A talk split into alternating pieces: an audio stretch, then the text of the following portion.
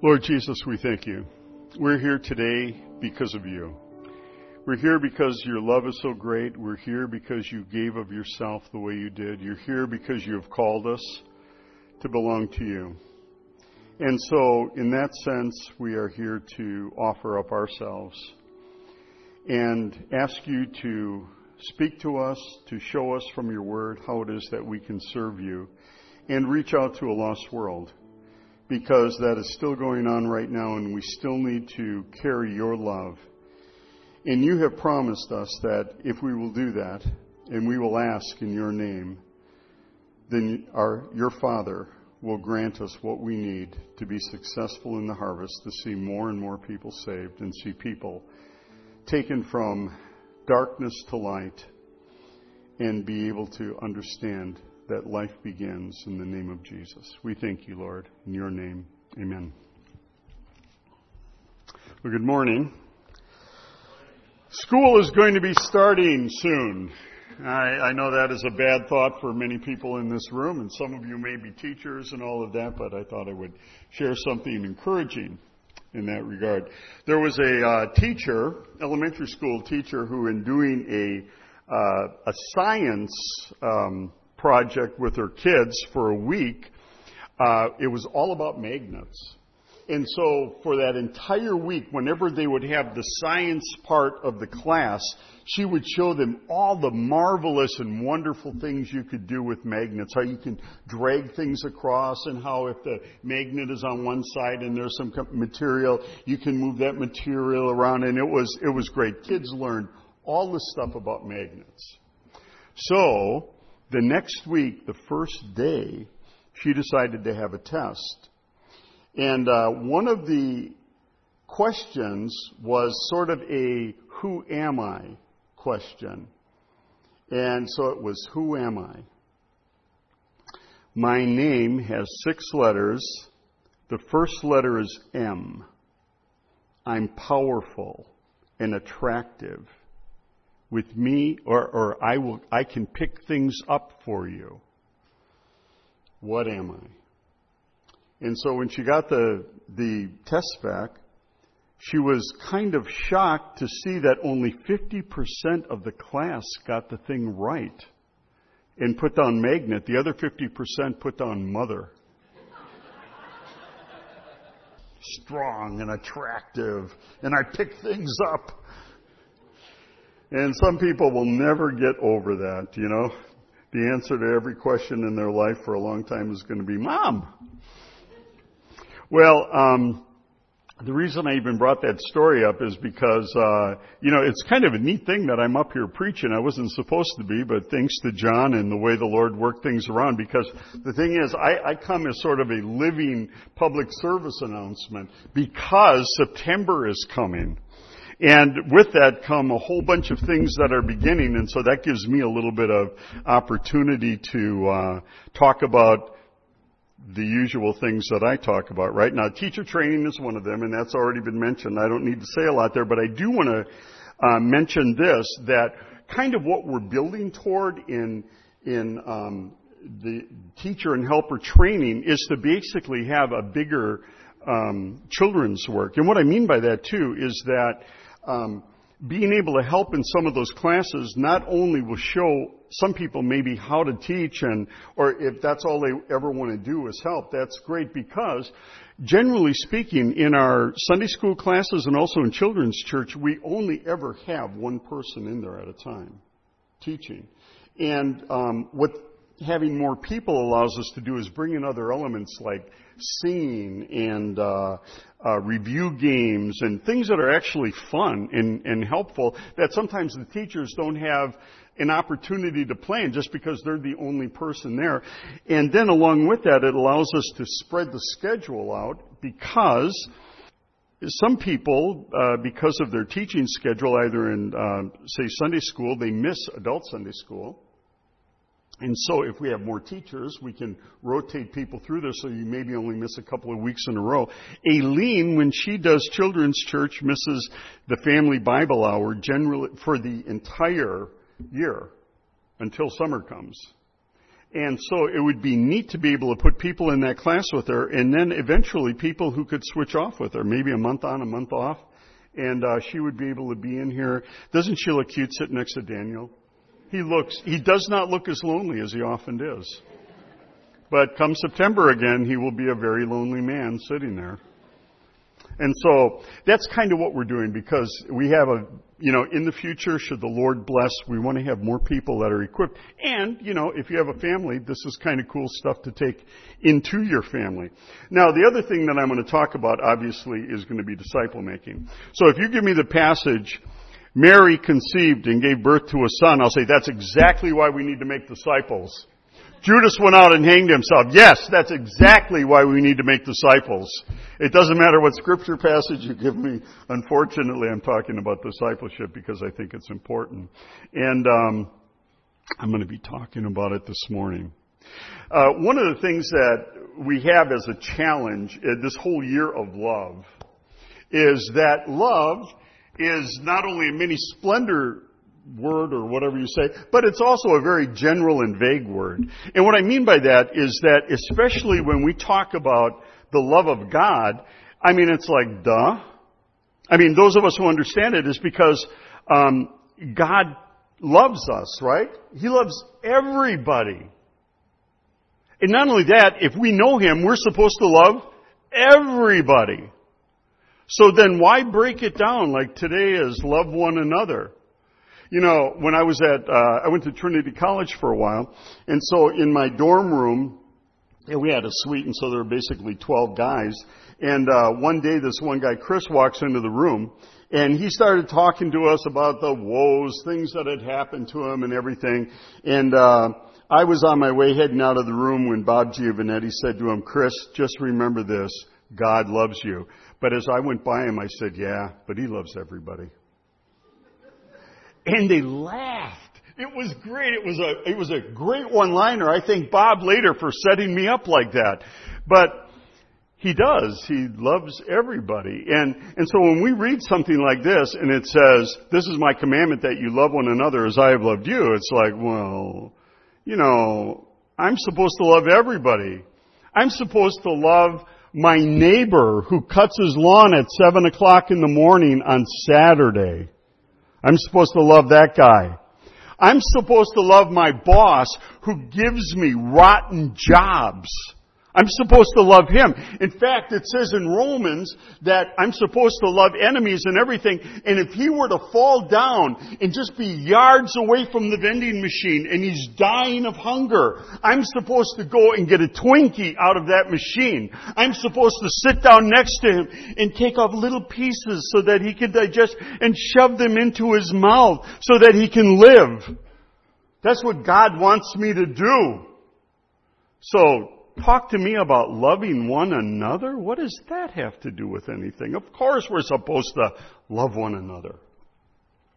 Well, we're going to talk about this a little bit, and um, it's the context that is important here. And I'm going to basically be, be describing why this is impossible for us to do. And we'll see if we, once I describe what the impossibility is, if we can kind of maybe jump over the barrier and see if we can do something.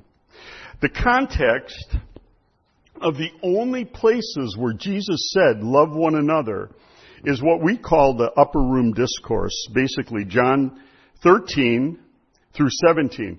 Now, this is a very intense piece of scripture, portion of scripture here, because Jesus is about to get his guys ready for him, not only dying, but also eventually leaving them.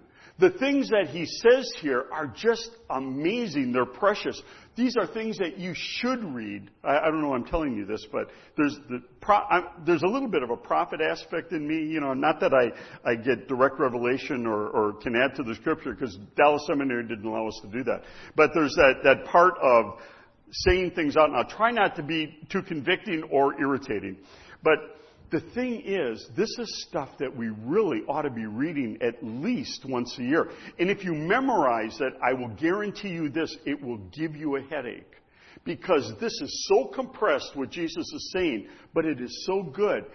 the intensity is such that Jesus is trying to prepare them. He tells them at least two or three times, I'm telling you this now so that when it happens, your faith will not fail you. I'm telling you that I'm going to leave you. And this is where Jesus gives us all the teaching about the Holy Spirit. I am going to leave you another comforter, which begs the question, how was Jesus their comforter? I'm going to give you another comforter. So what was Jesus, this Bible study, folks, this is like sitting down and saying, okay, so what was Jesus doing in their lives while they were with Him? And the Holy Spirit now is going to be doing that for us. What exactly is that? That's worth really thinking about. That's where we get this teaching from the upper room discourse. And whatever that little thing is that I just talked about, whatever Jesus did for them and the Holy Spirit's going to be doing, we're actually going to visit that for a couple seconds here.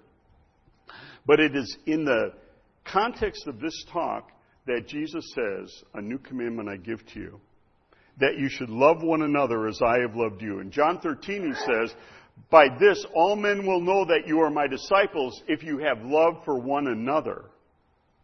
So somehow, this commandment is geared to the context of Jesus leaving and what he is leaving them on earth to do. So, if we look at John 15, it describes, I think, the context a little wider but deeper. In John 15, verse 12, he says this, This is my commandment that you love one another as I have loved you. Greater love has no man than this, that he lay down his life for his friends. You are my friends if you do what I command you. No longer do I call you servants, for a servant does not know what his master is doing, but I have called you friends. For all that I have heard from my Father I have made known to you. You did not choose me, but I chose you and appointed you that you should go and bear fruit and that your fruit should abide so that whatever you ask the Father in my name, he may give it to you. Verse 17, this I command you to love one another. If the world hates you, know that it hated me before it hated you. If you were of the world, the world would love its own. But because you are not of the world, but I chose you out of the world, therefore the world hates you. And this is the context of Jesus saying you should love one another. It's the mission. It's the fact that we are being left here to bear fruit. It is the fact that we are being left here and all the animosity of the world will be pitted against us if we do as He commanded. Now here's the thing. He says, you are my friends. I have let you know exactly what the Father is doing. If you were just servants, if you were my minions, you know, those little yellow guys with one eye, if you were just my minions, I wouldn't be telling you this, but I have brought you in. I have brought you right into the counsel of God. You know what's going on. You know what's happening in the future. And now I'm giving that to you. And you're my friends if you do as I command you. But here's the bad side, the other side of if you do as I command you. The animosity of the world will be aimed at you. Therefore, love one another. In other words, we are supposed to protect and have each other's backs. Now, Jesus comes out and he says, and you can get most of this out of this passage. Um, love one another as I have loved you. So how in the world did Jesus love his disciples? And he says here, you did not call me, but I called you. Jesus called us to belong to Him. Now, without getting really messed up in the Calvinistic and free will thing and everything, like I, by the way, I did find something very interesting in the One Year Bible today. And you know what that was? Is that when Ezra or Nehemiah is building the wall, look who was building by the dung gate. Right? The dung gate. Yeah, nobody wants to talk about the dung gate. It was the Rechabites. Now, why is that even important? Because in Jeremiah, God makes an eternal covenant with the Rechabites. And with the Rechabites, what he says is there will never fail to be a man of your clan who follows me. That means right on earth right now, there is a follower of Jacob the Rechabite, or Johannes the Rechabite. Well, why that's interesting is this. How in the world did God do that? How did God work all that out? Well, here's what I think. You know, if you look in Romans where it says that God, in his foreknowledge, and his foreknowledge always comes before election and all that other stuff, he knows who is going to give their lives to him. And then he starts making executive decisions that we call election and we call predestination. It's just God saying, here's how I'm going to fit you into the family. Here's what your abilities and your skill sets are going to be. I'm going to do that, but I already know you're going to be saved. And so he took Joe, who wasn't even named Joe, and he made sure Joe came up in the clan of the Rechabites. And there he was at the dung gate. Isn't that cool? But what that also means is that you're here. Because God knew you would give your life to Christ. And so he started making decisions for you. You were not born in Milwaukee, Wisconsin. And aren't you happy? But some of you were born in all sorts of weird parts of the world, but God superintended that. So you came up in the family you came up in. That you came up with, a, with a, certain things that you would have to struggle with, certain things that would give you strength, certain things that would always keep you on your knees before Him. But God did that. And Jesus says, I called you. And Jesus knew exactly who those guys were and how his father had determined all of that.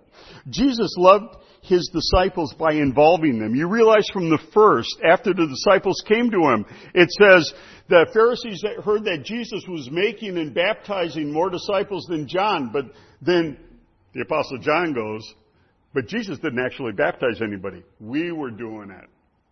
Jesus involved them in ministry right away. That's one of the things I've always loved about the brethren. Getting people involved in ministry. Jesus equipped them.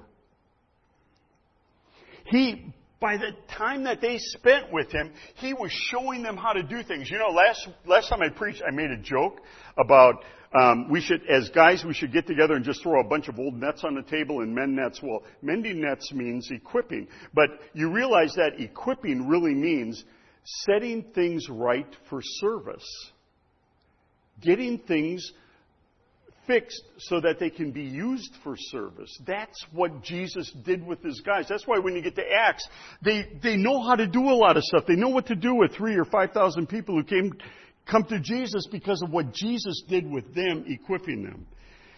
Jesus says, I have shown you, or I've told you everything the Father has told me. Jesus opened up this stuff for them, helped their understanding. Jesus sent them. Jesus gave them protection and encouragement. Can you imagine what it was like in those, those, maybe like that last year of walking with Jesus? Because all the animosity of the Jews was pointed at Jesus and pointed at them too. So at Matthew's party, which actually happened early, um, the Pharisees come up to the disciples and take issue with them. It doesn't say Jesus was involved. And they go and they say, hey, how come you guys are eating with tax collectors and sinners? And then it says, Jesus answered. And I can see Jesus looking over there and seeing a group of Pharisees heading over to the guys, and he heads right over there. And he gets right into the middle of the situation, protecting them. And in all of those talks, encouraging them, showing them the future, and saying, look, Okay, I'm going to die, but I'm going to rise again from the dead. And they didn't understand it, but he kept telling them, and he kept encouraging them, and he's doing it right now. And then he modeled for them what it meant to be a disciple. And then finally, he laid down his life, and you can kind of, you can probably come up with a list better than mine. But when he says to them then, love one another as I have loved you, I think those things need to be incorporated in there somehow as we're doing this, we're understanding that God has specifically called you. You are not a random person who is sitting in a pew right now. So, how does that for me as a shepherd teacher, what does that say to me about how I should minister or even love you or work with you? And what about involving in ministry? How, how can I do that? If that's my gift set, I'm very concerned about how that kind of thing happens. And equipping, well, I mean, you know, the shepherd teacher comes right out of Ephesians chapter 4, and, what does it say? For equipping the saints for the work of the ministry, and there's another gift in there that we don't really bother with. Re- really because evangelists are annoying. And nobody wants an evangelist in their church, and so we don't have them. Um, showing, sending, protecting, encouraging. How do you do that kind of stuff? See, that's what I think the context is here for loving one another. I don't think it is just general benevolent being kind to one another. I think this is very, very focused. So, what I'm going to tell you at this point, with only 16 minutes left, is that we can't do this. You just can't do it. And part of the reason is this. Um, you can only do it if you're in the situation. Uh, they say in other places in the world, and uh, I've heard this first in Germany, is that the reason that the language in heaven is English is obvious. North Americans cannot learn another language. Okay. How many people in this room are fluent in another language other than, than English? Raise your hand. How many of you people were, well, keep your hand up now. Keep your hand up. How many of you people were born in the United States? And half the hands went down. So here's the deal. The reason North Americans can't learn another language is we're not immersed. That's really the trick. I mean, and, and I don't mean to make slight of learning German, you know, because when you go over and you try to learn German, you think, man, I'm going to have to be a genius. But then the more Germans I met, the, re, the more I realized that there are a lot of Germans who aren't geniuses and they learn German. And I thought, well, if they can do it, then maybe I can do it. But here's the deal. If you're not immersed, you can't do it. Alright? Unless you're just amazingly gifted. And the reason we cannot do this commandment is we are not immersed, I think, in the context of the commandment. The con- context of the commandment is working hard in the harvest. And unless we can get hard in the harvest, the power of what this means is not going to be available for us. Okay, you hear people say all the time, how come we are not as generous? How come we are not that church in, in the, the first chapters of the book of Acts on Pentecost when those, all those people came to Christ? How they gave of themselves and how they sacrificed and how Barnabas sold land and Ananias and Sapphira did the wrong thing. But you know, they were willing and they gave and everything. And it's obvious because we don't have that context. Right? If we had that context, we would do it. Look what happens when there's a hurricane or a tornado. Everybody gives. Everybody gives. Right? I mean, when we were in uh, we were in Kansas when something hit uh, some small towns there, and everybody came out of the woodwork. All of the churches helped, but not just all the churches. The Boy Scouts and and everybody helped. Benevolence is just a part of what we do, but that's not exactly the context of what Jesus is talking about here to love one another. Because here's what I'll tell you. That church over there will do it. And the Methodist church down the road, where maybe, you know, I don't know very much about the Methodist church, but if they're like any other Methodist church, probably only half of them are believing, they'll do it. And even the unbelievers in the Methodist church will do it. And Catholics will do it. Bill Gates will do it. But so, what are we doing that is different? Because what we're doing is oriented toward the harvest. And the context makes all the difference in the world. The context makes a huge difference. We sing a song around Thanksgiving. Uh, I think I think it goes something like. Come, ye thankful people, come, raise a song of harvest home. All is safely gathered in, ere the winter storms begin. That's about all I know of that old song. Anything else would be so wrong. Anyway, um, do you realize that when the pilgrims came, uh, Most of the seeds they brought didn't work. Totally different environment. Do you realize that the first winter that the pilgrims came, and most of them were Christians, right? Half of them died. In Massachusetts, of all places. Boy, I'll bet that next year was sure a lot better when that, that one Indian who had been captured twice and made a slave, and by the way, learned English and had an affinity for Englishmen when he showed them how to plant corn. And they finally had a harvest. Then I think when they sang that song, Come, ye thankful people, come, raise the song of harvest home, that meant something to them. Because the last year, half of them had died. I think that makes a difference, right? And I think that makes a difference with us if we're immersed in the context. What about our singing? You know, and I, I don't want to be irritating about this, but you know, I've been in the church uh, from the 70s until now, and I've seen the church go through the the uh, the worship wars and all of that stuff. And you know what I think has changed? Nothing. I don't think anything's changed. We threw out organs, we brought in keyboards, we brought in guitars, we got rid of the old songs, and we brought in new songs. But what about the context of the harvest? What about seeing and, and straining to see lost people saved and doing whatever it takes? Wouldn't that affect the music a little bit? Like, like how do you encourage you to do this stuff? And, and if you've been worn out and beaten down through the week, wouldn't those songs make a little bit of a difference? Can you imagine? You know, some of the some of the songs that get sung or nowadays don't get sung, uh, where they came from.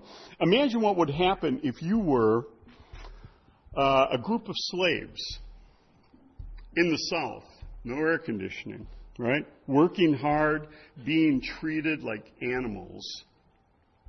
But Many of you are believers and you're trying to keep the flame alive. You're trying, in, in, the most hopeless situation, you're trying to keep the flame alive with your little kids to try to teach them about this Jesus and everything. But you're living in the worst possible circumstance. You're slaves of white people.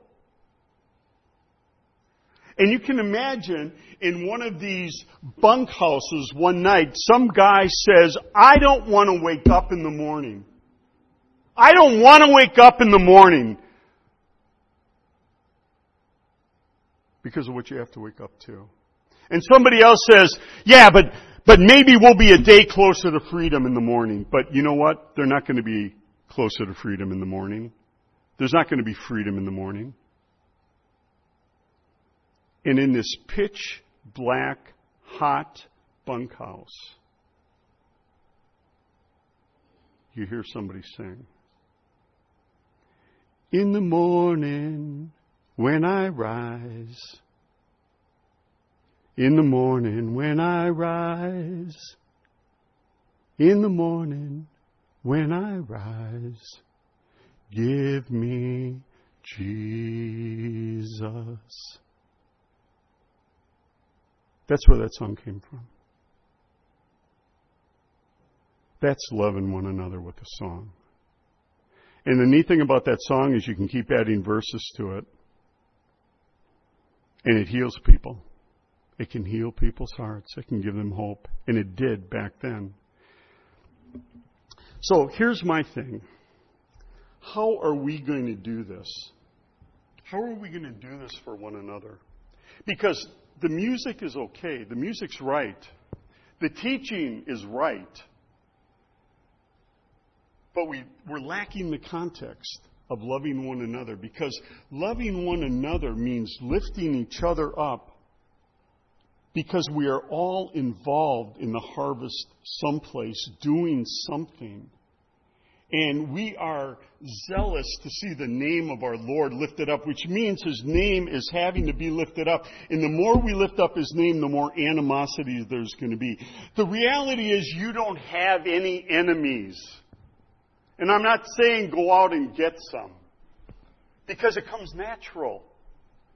The minute you start sharing the gospel, the minute you start trying to do something with another person for the sake of Christ, I mean, I, had this neat little conversation with a neighbor this morning. But you know what I know is going to happen? Eventually, I'm going to start talking to him about Jesus, and something else is going to happen. And the thing is, we need to be able to pick each other up. We need to encourage each other to be in that process. So here's what I'm going to say right now. I know that everybody here has a heart to do that. I really do. That is one thing I love about the brethren, the, the sincere earnestness of wanting to see the name of Jesus lifted up. But it's not going to happen overnight. Not the way it needs to happen. And so this loving one another is still just going to be kind to one another, encouraging one another. But I think the loving needs to take place in a more condensed atmosphere. And so what I'm going to say is just to start out doing the most basic thing Jesus told us to do make disciples of one another. Get together in groups and start spurring one another on to love and good works. Isn't there a verse about that in the Bible somewhere? And the thing is, you've heard me say this before, and I'm going to say it again. I think this only happens in groups. I don't think this happens for 60 years, folks. For 60 years, we have been on this weird experiment of meeting in a huge group. And sometimes, because of God, these big groups got whittled down into small groups of people who liked each other, who encouraged one another. And Campus Crusade did that. I don't even know if they're still alive today. And Navigators did that on campuses. They may be going to, I don't know. But in churches, we just got to this place, especially in the 80s and 90s, where we meet basically one time a week.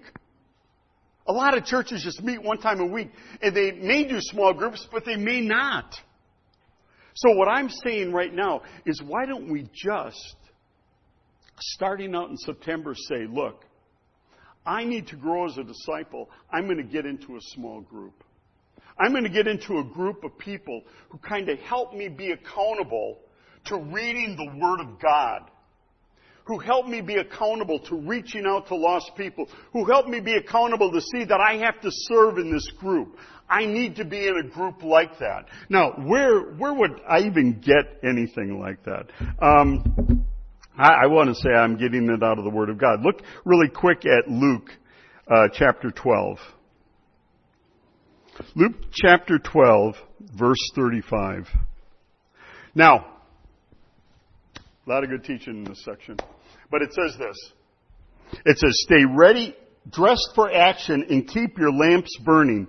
Be like men who are waiting for their master to come home from the wedding feast so that they may open to him at once when he comes and knocks. Blessed are those servants whom the master finds awake when he comes. Truly I say to you, he will dress himself for service and have them recline at table and he will come and serve them. Do you notice all the plurals? These guys are waiting in a group for their master to come, but they're not just sitting on their laurels, they're up. They're girded for work. Their lamps are burning. Isn't that the neat thing about the brethren? I mean, that's the thing we brought to the table. It wasn't our ecclesiology. It was a fact that we taught about the imminent return of our Lord and we had to be ready. And he teaches that right there. And he's saying to everybody, okay, you know, and Peter's about to ask him that question, Lord, are you speaking to everybody or are you just speaking to us? And Jesus basically says, I'm speaking to everybody. That means you're everybody. And here are these people waiting with their lamps burning. So why are we not in groups with our loins girded up and with our lamps burning because Jesus gives a promise. He gives a promise here. And it's like this, because if you read on in this, uh, this passage, uh, it's just amazing, right? Verse 41. Oh, no, well, actually, but know this, that if the master of the house had known at what hour the thief was coming, he would not have left his house to be broken into. So also you must be ready for the Son of Man is coming at an hour you do not expect. Everybody thought Darby and those guys were idiots when they were preaching this, because there was no Israel back then when they were preaching this. But they were saying the Lord can come at any time. We all have to be ready. See, the thing is, we may not, we may be out of shape for the harvest, but we still need to be ready. Right? We still need to be making each other strong. I think loving one another, keeping each other in shape, and doing all this kind of stuff. Why? Because it's what the Lord commanded. So Peter, he says, Lord, are you telling this parable for us or for all? And the Lord said, Who then is the faithful and wise manager whom his master will set over his household to give them their portion of food at the proper time? Hmm. So I guess this is a reward. See, because faith requires that you believe in God and that He rewards those who faithfully seek Him, right? So here's a reward. Who then is the faithful and wise manager whom his master will set over his household to give them their portion of food at the proper time? Those are very important words. Blessed is that servant whom his master will find so doing when he comes. Find so doing what? Give them their portion of food at the proper time. What was Peter's job supposed to be as the chief executive of the disciples? Hey, Peter, do you love me? Feed my lambs. Peter, do you love me? Tend my sheep. Peter, do you love me? Feed my sheep. Blessed is that servant who, when his master comes, finds him so doing. We need to be ministering to one another. And how do we do that? In groups. So, I'm kind of making an advertisement, I guess, for the small groups. I'm making an advertisement for discipleship groups. You know, I just need you to understand we're killing each other by your individualism. Have you ever tried to set a single log on fire? I mean, unless you have like an unlimited supply of gas, it's amazing how long it takes to set a single log on fire, and then you can't keep it on fire. And that's exactly what we are, men and women. We are like individual logs trying to burn and trying to stay lit, and we're scattered all over the place. And meeting one time on Sunday does not do the trick. So how do you start a bonfire? Well, ask the Aggies, right? You put them all together. And it's amazing that if you take these logs and put them together, they all keep each other burning. And we're killing ourselves by our individualism. Nobody should have the time not to be in a group. I know there are exceptions, and we'll take those exceptions as exceptions, but. And then there are some people here who are saying, you know what, I'm not that valuable. I don't think Jesus can make a reproducing disciple maker out of me. But you know, the thing is, whenever I hear something like that, I think all you're thinking about is yourself. Because there's this cumulative effect when we're with one another.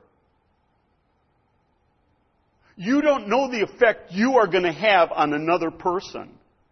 And so don't be arrogant and say, I'm not going to have that effect because it's somehow when we come together that God starts drawing stuff out that you didn't even know was there or you're there to draw it out of somebody else. I remember when I was a little kid um, watching this program on TV called Combat, right? And um, so the World War II, and uh, they're they're fighting over, and you know who knows where they were fighting, Belgium or whatever. And this this group of this army uh, platoon was being held down by snipers, and they had this guy there. This is what the whole episode was about. This guy was worthless. I mean, he I, I, he didn't know what end to aim forward on the gun, and whenever he'd hear a gun go off, he wanted to cry and everything. So they're in this fight, and there's snipers up in these trees. And the one guy looks at, at Vic Morrow or whoever, and he says, he says, there's nothing we can do. We don't know where they are. And the kid looks up and he says, okay, look in the middle of the tree and then a little bit over to the left. And Vic Morrow looks over and he says, I don't see anything. And then the other guy says, hey, wait a minute, he's right. Those leaves look different. And he says, that's right, they don't match. And so the guy aims for the middle of the tree, and a soldier falls out. And he looks over to the other tree and he said, okay, this one is, this kid could identify patterns that were out of place. He was like Rain Man. And you may be like Rain Man, I don't know, or Rain Woman. They never made a movie about Rain Woman, isn't that bad? There's always men who are autistic who stack the little sugar containers and all that. Anyway, the thing is, what you bring into a group, and the point of the group in loving one another is drawing that out of you. You know, in my book, Simply Disciples, I mentioned this woman in China. This farm woman in China. Where the, the, the church had been torn apart and taken away, and she's there, and she's with three men, and she's teaching three men. And why is she teaching three men? Because they have just come to Christ. Who leads people to Christ when the government doesn't want you leading people to Christ? But somebody did that and she's, she feels responsible for them. And why is she teaching them? Because she's older than them in Christ. She's six months old and they just came to Christ. And she's doing with them what was done with her. You can't do that? Of course you can.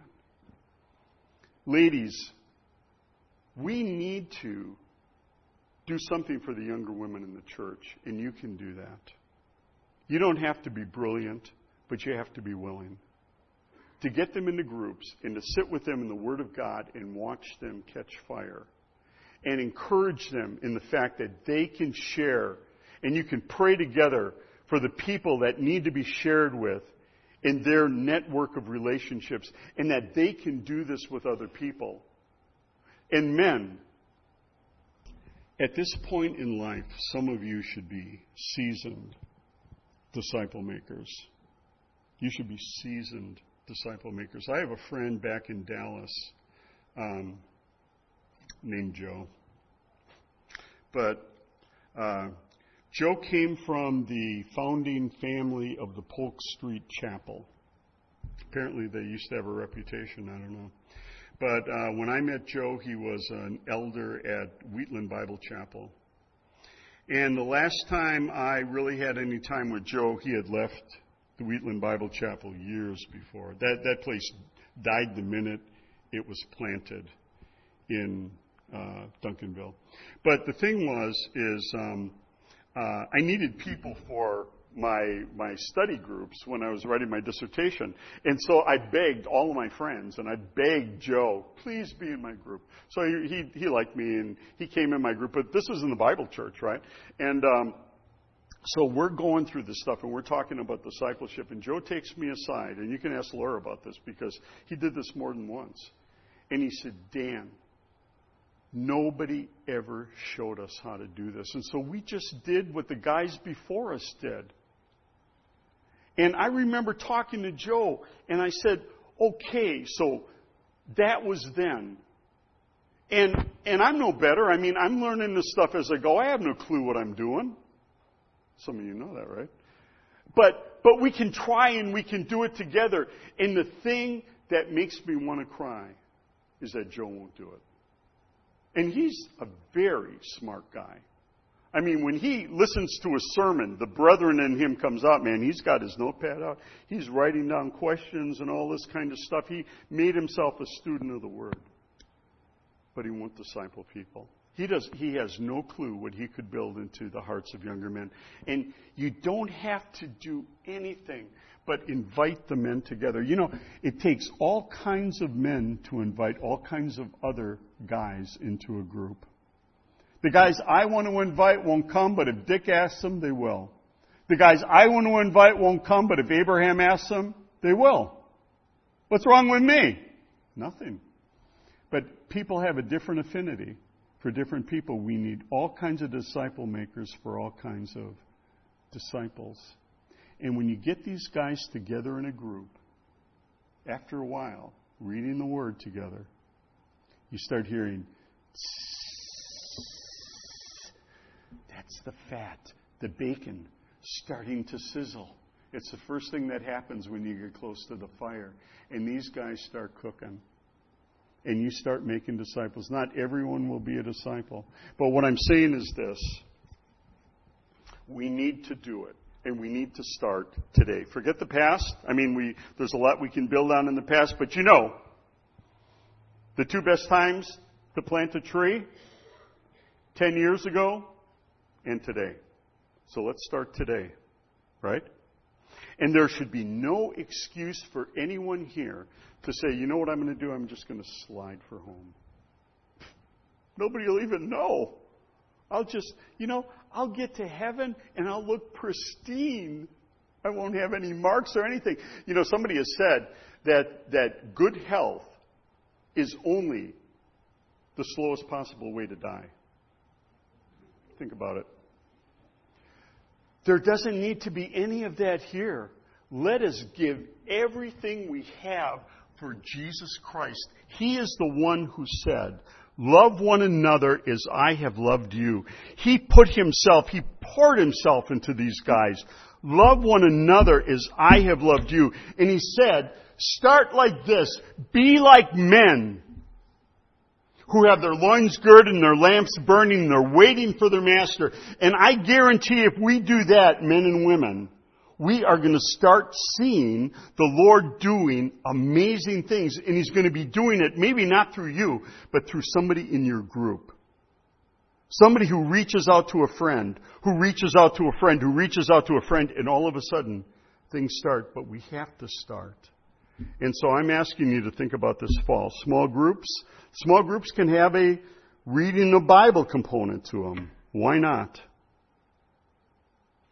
Or be in a discipleship group. We have guys who are ready right now. We'll take anybody who comes.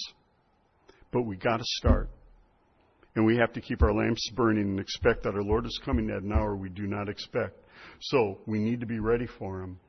And blessed are those servants who, when their master comes, open the door for them because He will have them sit down at table and He will gird Himself and He will serve them. And I think that's going to be a great party. And I don't care about any of that. I just want to see the look on His face. Father, uh, I can't speak for everybody here, but I'm ready. I just want to see you do more with my life. I know that I have my places where I'm holding stuff back. I just don't want that to be the case. I want um, all of my interest to be thrown down. I want my life to shine for Jesus Christ. I want to see people raised up who are just in love with Jesus.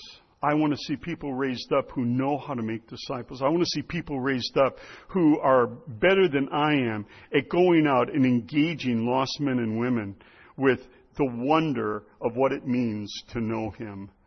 And so, Father, if our hearts are willing, you have said that where two or three are gathered in your name, where they are agreed on earth about anything, if we ask, in Jesus' name you will do it. And I pray that you would build us up, that you would put us into groups, that you would do incredible things in our lives, that we would make disciples. If we can't do anything else on this planet, help us to make disciples who will make disciples who will make disciples. We have women here who are powerful, godly women, and they need their lives to be poured into the women who are behind them, who are just coming up Father, I just pray that you would give them the courage to do that. And I pray that you would give us as men the courage to not go peaceably to our graves, to go out with our boots on, to engage. If we got one year left to engage, because there are guys here who would love the ability to get together and just, just to sit and to discuss scripture and to discuss what it means to follow and we don't have to be supermen. All we have to do is be available. And that, I think, is all Jesus was asking us to do. When he said, Love one another as I have loved you. So we thank you, Father. We thank you for putting this privilege in front of us. And I pray that this, this time, uh, maybe, maybe there'll be five, six, ten guys, I don't know but we pray that it would be all for you and that our Lord would be lifted up and glorified. In His name we ask. Amen.